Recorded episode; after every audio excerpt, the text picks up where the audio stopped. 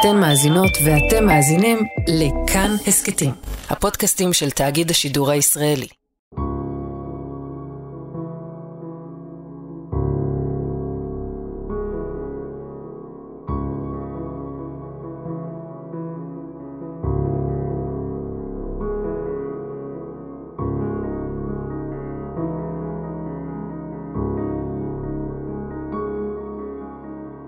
הייתה השנה הקשה ביותר בתולדות העם היהודי. יותר ממיליון, אולי אפילו מיליון וחצי יהודים נרצחו בה. במחנות ההשמדה טרבלינקה, סויבור ומיידנק, באושוויץ בירקנאו, במשאיות הגז, בבורות הירי בבאבי יאר, פונאר ואלפי אתרי רצח נוספים. לרבים כבר היה ברור בשנה הזו לאן נוסעות הרכבות כשהן יוצאות מתחנות הרכבת, בריכוזים היהודיים, בגטאות, באומשלגפלאץ, בכיכרות השילוחים בפולין, או מכל מקום אחר ברחבי אירופה. לא, לא, לא יישוב מחדש, ממש לא, ולא משלוחים לעבודה. היעד היה ברור, רצח. שנת 1943 הייתה גם שנת ההתפכחות, השנה שבה הבינו היהודים, בעיקר הצעירים, מהי התוכנית של הגרמנים כלפי העם היהודי, זו הייתה השנה הקטלנית ביותר לעם היהודי, אבל גם השנה שבה במקומות רבים ברחבי שטחי הכיבוש של גרמניה, יהודים הרימו ראש ונשק ולחמו באומץ. פתאום מרדכי התנפל על גרמני והוציא מהיד שלו את הרובה שלו וירה בגרמנים. כל היהודים התפזרו וברחו ונפסקה האקציה ואז הבינו שצריך להילחם. זה התחיל בגטאות הקטנים בקיץ של 42, זה עבר לקרקוב בחג המולד של דצמבר, והשיא היה שתי פעולות מרד חמוש בוורשה. משם זה הגיע עד למרד בטרבלינקה בקיץ ולבריחה מסוביבור באוקטובר 43. שלום יאיר ויינרב. שלום יואב קרקובסקי. ואנחנו בעוד יום, הסכת האקטואליה של כאן, היום בפרק מיוחד לציון יום הזיכרון הבינלאומי לשואה, שחל ב-27 בינואר. יום שהנהיג האו"ם בלחץ של מדינת ישראל ב-2005. שר החוץ דאז, סילבן שלום, הוביל את ההחלטה הזו בעצרת האו"ם, ומאז הוא מצוין בארץ ובכל העולם, בדגש על מוסדות האו"ם. As Prime Minister of Portugal and now as Secretary General, I have felt it to be my duty to do everything possible to confront anti-Semitism and all forms of discrimination. הוא נקבע בתאריך הזה, משום שהיום יאיר זה היום שבו שחררו חיילי הצבא האדום של ברית המועצות את מחנה ההשמדה והריכוז אושוויץ בירקנאו. בהחלטה קוראת העצרת הכללית של האו"ם למדינות לפתח תוכניות לימוד בתחום זיכרון השואה.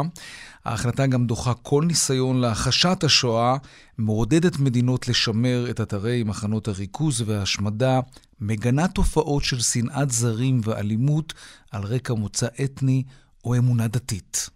80 שנה למרד בגטו ורשה, ביד ושם החליטו השנה שהנושא השנתי להנצחת השואה יהיה התנגדות יהודית בתקופת השואה בסימן 80 שנה למרד.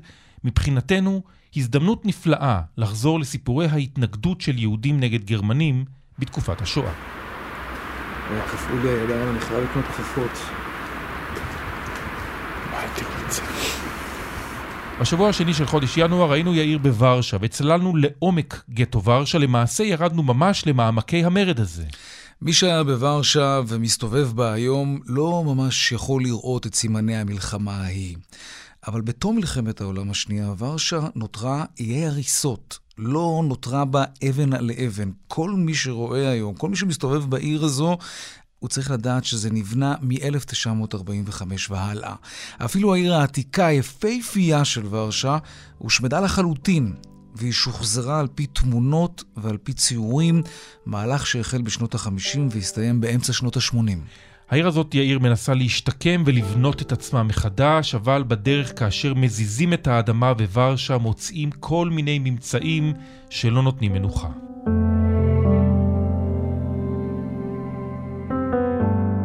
זה מה שקרה באזור שבוודאות היה חלק בלתי נפרד מגטו ורשה.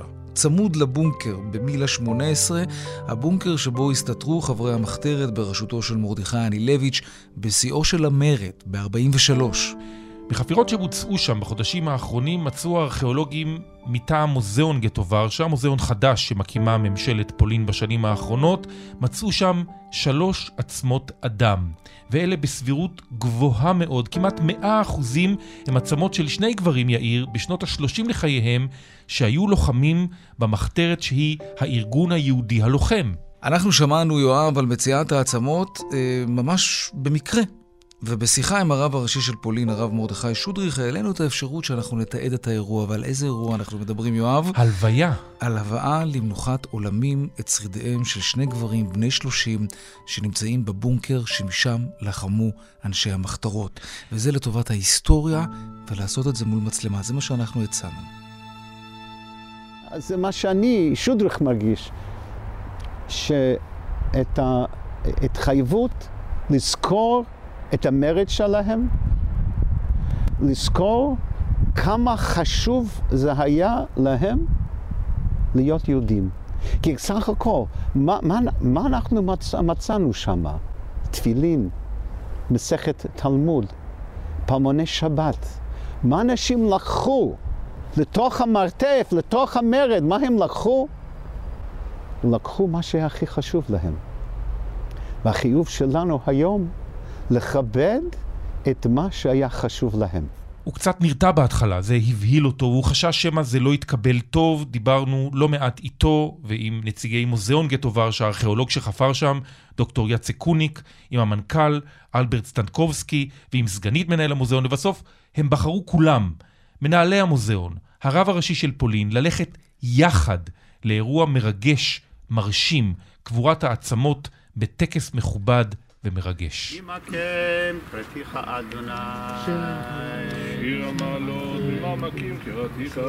שמונים שנה אחרי שהם נהרגו בבונקר, הם הובאו למנוחות בקבר ישראל, בבית העלמין היהודי של ורשה ברחוב אוקופובה, ככל הנראה בית העלמין היהודי השני בגודלו בעולם. זה היה אירוע מטלטל, בקופסה קטנה, שנשמרה בתנאי קירור מיוחדים שבה העצמות שהובאו לבית העלמין, הרב יהושע אלס הכניס את שלוש העצמות לתכריכים והכין אותם לקבור. It's כדאי to remember them with tefillah. I feel one of our greatest obligations at a funeral like this is to cry. Because I think there's nothing, there's nothing that breaks my heart more than thinking of someone being buried with no one crying for them. Right? That's what we. I, I, it's not. I think it's there's some part of all of us that, that wants that when when we die, someone cries, right? Yes, of course. And, and so the the, however we can feel a sense of loss who, for whoever these people were. I, I, I, I believe very deeply that's our, that's our obligation. אולי לא בטוח בכלל במאה אחוזים שמדובר בעצמות של יהודים, זה רק 90 אחוז, אולי 95 אחוזים, אבל מבחינתו של הרב אלס, אפילו הספק מספיק כדי להביאן לקבורה, גם אם הם אינם יהודים. It's a clear obligation of ours. that All, all dead should be buried, even if we had some kind of doubt. But I have to say, with these, they're bones that were found in the ghetto, from you know, in the in one of the bunkers. This certainly, according to halacha, we're, we're certain they're Jewish.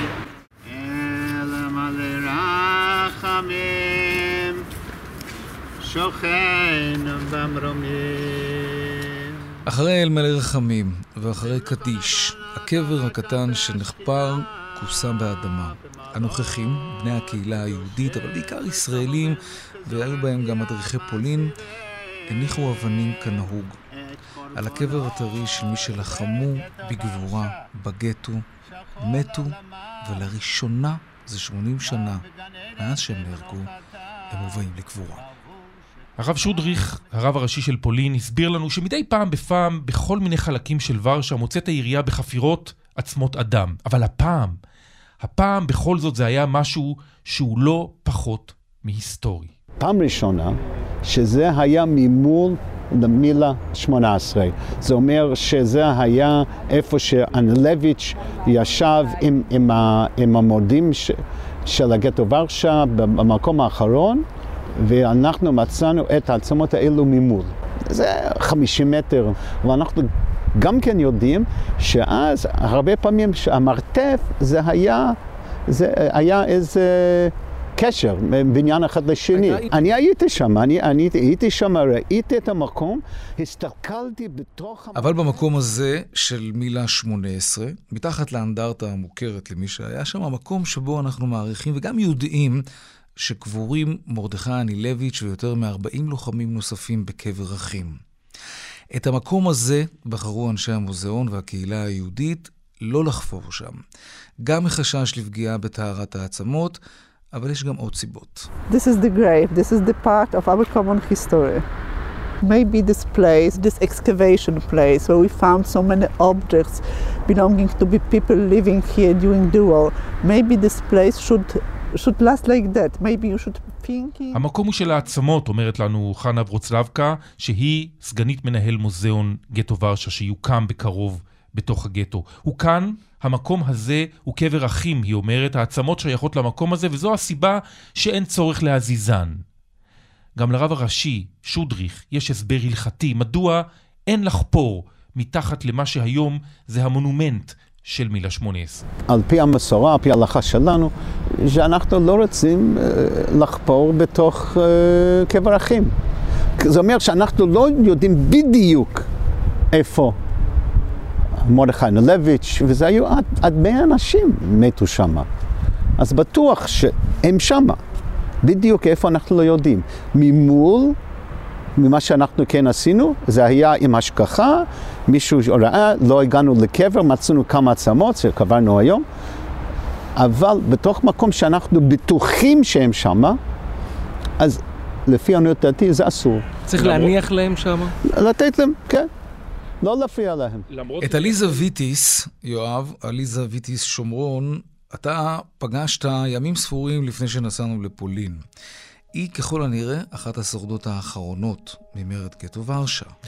יאיר עליזה היא בת 95 מקיבוץ גבעת עוז, היא הייתה בת 15 כשפרץ המרד, היא הייתה בגטו חניכה של השומר הצעיר, והיא הכירה אישית את מרדכי אנילביץ' וציוויה לובוטקין, ואפילו את מריק אדלמן, איש הבונד, זה שנשאר אחרי זה, גם אחרי המלחמה בפולין. היא אישה מרשימה, יאיר היא מרגשת. היא מספרת על מה היא עברה במהלך המלחמה הזאת, במהלך המרד, ומה היא זוכרת מהימים שהיא ראתה את הגטו בוער כשהיא ובני המשפחה שלה יצאו אל הצד הארי.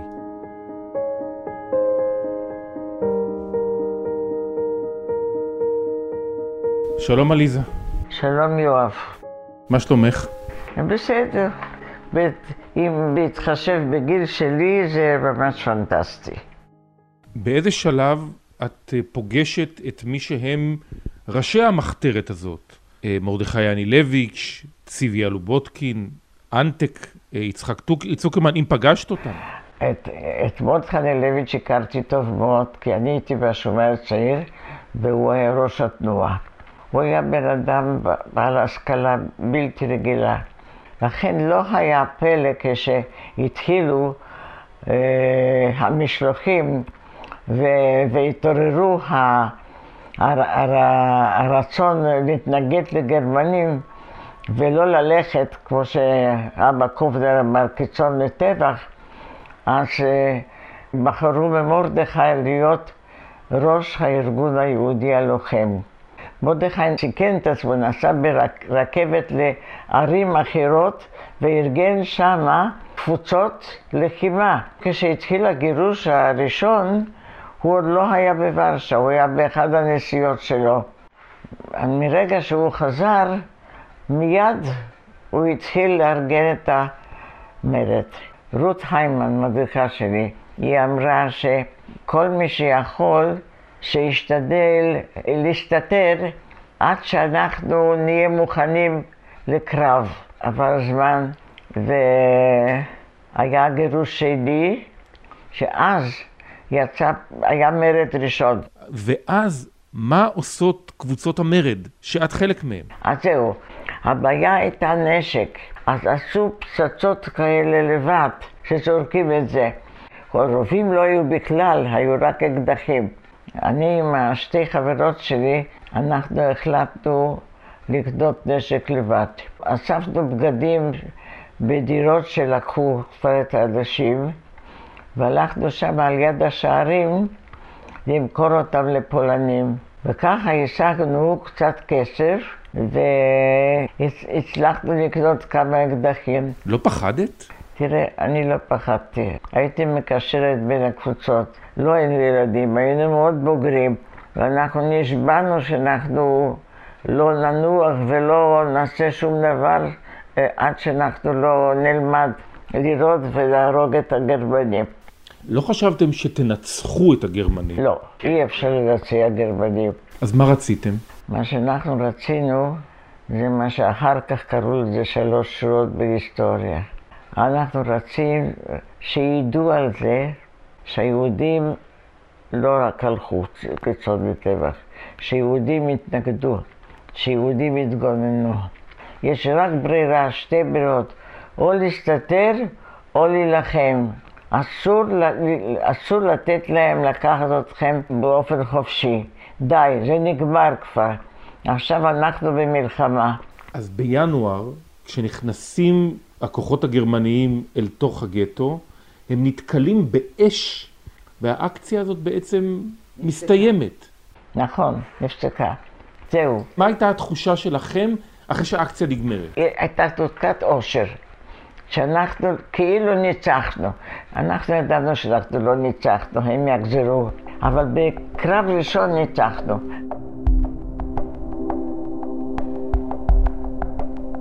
פתאום הקיפו את הגטו בארבע בבוקר ותפסו את כל האנשים, וגם, וגם מרדכי היה. לא הספיקו לתפוס אפילו לקחת את הנשק שכבר היה להם. לא היינו הסתתרנו במקום אחר. ושמעתי אחר כך מה זה היה, שתפסו אותם, פתאום מרדכי התנפל על גרמני והוציא מהיד שלו את הרובה שלו, וירה בגרמנים. כל היהודים התפזרו וברחו, ונפסקה האקציה. ואז הבינו שצריך להילחם. אתם לא ידעתם שבאפריל יהיה משהו, אבל הנחתם? הנחנו. קודם כל, הם תמיד עשו בחגים של יהודים, ואנחנו כמעט היינו בטוחים שבפסח יהיה משהו. אז בעצם הגרמנים נכנסים בכוח עצום, מפציצים את הגטו, ואנשי המחתרת מתחבאים. איפה את בימים האלה? אימא שלי סידרה לנו מקום אצל פולנים. היו לנו מכרים טובים, והיא רצתה להוציא את כולנו, צד הארי.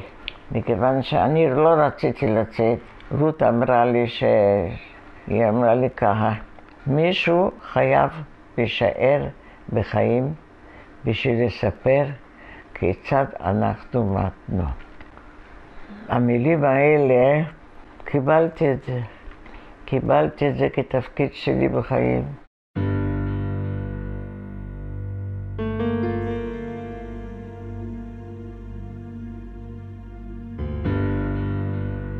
את עזבת את, אה, את גטו ורשה עם המשפחה בין ינואר לאפריל. מתי נודע לך מה קרה לחברים שלך, למרדכי אנילביץ', לאנשי המחתרת במילה 18? כשהייתי בצד הארי, כשפרץ המרד, הגיעו הפולנים, איפה שהשתתרתי שם, בצעקות, תתארו לעצמכם, יהודים יורים בגרמנים. אנחנו יושבים על התחת, לא עושים שום דבר, והיהודים נלחמים בגרמנים. וואי. מה הרגשת? כמו שאתה עכשיו. אושר. משהו שקשה לתאר את זה במילים בכלל. מה, שזה, מה שהרגשתי.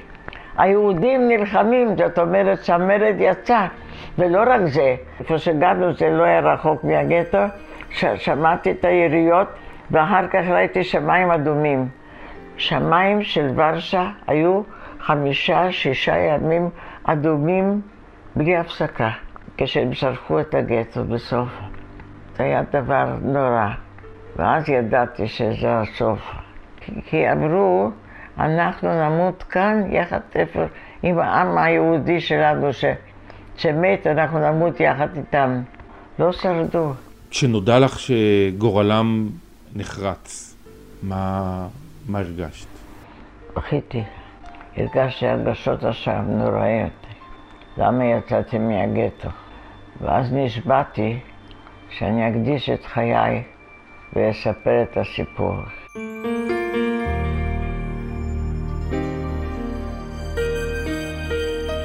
המילים, אה, יואב, של עליזה, שבהן היא מספרת שפולנים התגאו כל כך בזה שיהודים הורגים גרמנים, המילים האלה לא יוצאות לי מהראש, וזה זה מאוד מאוד משמעותי. לפולנים, צריך גם להגיד בראייה היסטורית, היווה המרד הזה של היהודים בגטו ורשה, מרד שצריך לומר נכשל בסופו של דבר, אבל זה היווה השראה למרוד בעצמם. שנה ושלושה חודשים לאחר הכישלון של המרד של היהודים בגטו ורשה, פרץ המרד של הפולנים בוורשה. מרד ורשה שגבה את חייהם של 250 אלף פולנים. 200 וח... רבע מיליון פולנים בשלושה חודשים. והדבר המדהים הוא, יאיר, שהיהודים ששרדו את מרד גטו ורשה, ובהם מריק אדלמן, ישראל גוטמן, שהיה לימים ההיסטוריון הראשי של יד ושם, ואפילו שמואל איגו וילנברג, שלקח חלק במרד טרבלינקה. כן. הם השתתפו לצד הפולנים בקרב חייהם במרד ורשה. בסיום המרד הזה, ורשה כמעט ריקה מבני אדם. מי שנלכד נשלח למחנות, היהודים לאושוויץ, פולנים למחנות עבודה וריכוז אחרים, ומי שנותר, אלפים בודדים, הסתתרו בעיר ששוחררה ב-17 בינואר 1945 בידי הצבא האדום.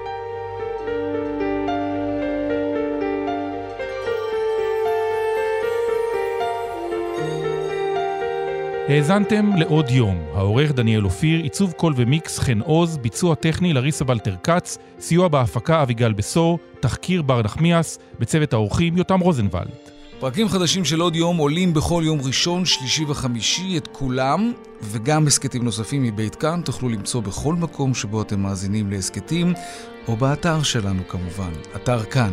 היה לכם מעניין? אז קדימה, תשתפו את הפרק. אם אתם מאזינים לנו בספוטיפיי או באפל פודקאסט, נשמח אם תיתנו לנו דירוג גבוה. הערות על מה שאמרנו, אתם מוזמנים ומוזמנות לכתוב בקבוצת כאן הסכתים בפייסבוק, אפשר גם בחשבון שלי וגם של יאיר, וגם בטוויטר שלנו. כאן יאיר ויינרב. כאן יואב קרקובסקי. נשתמע.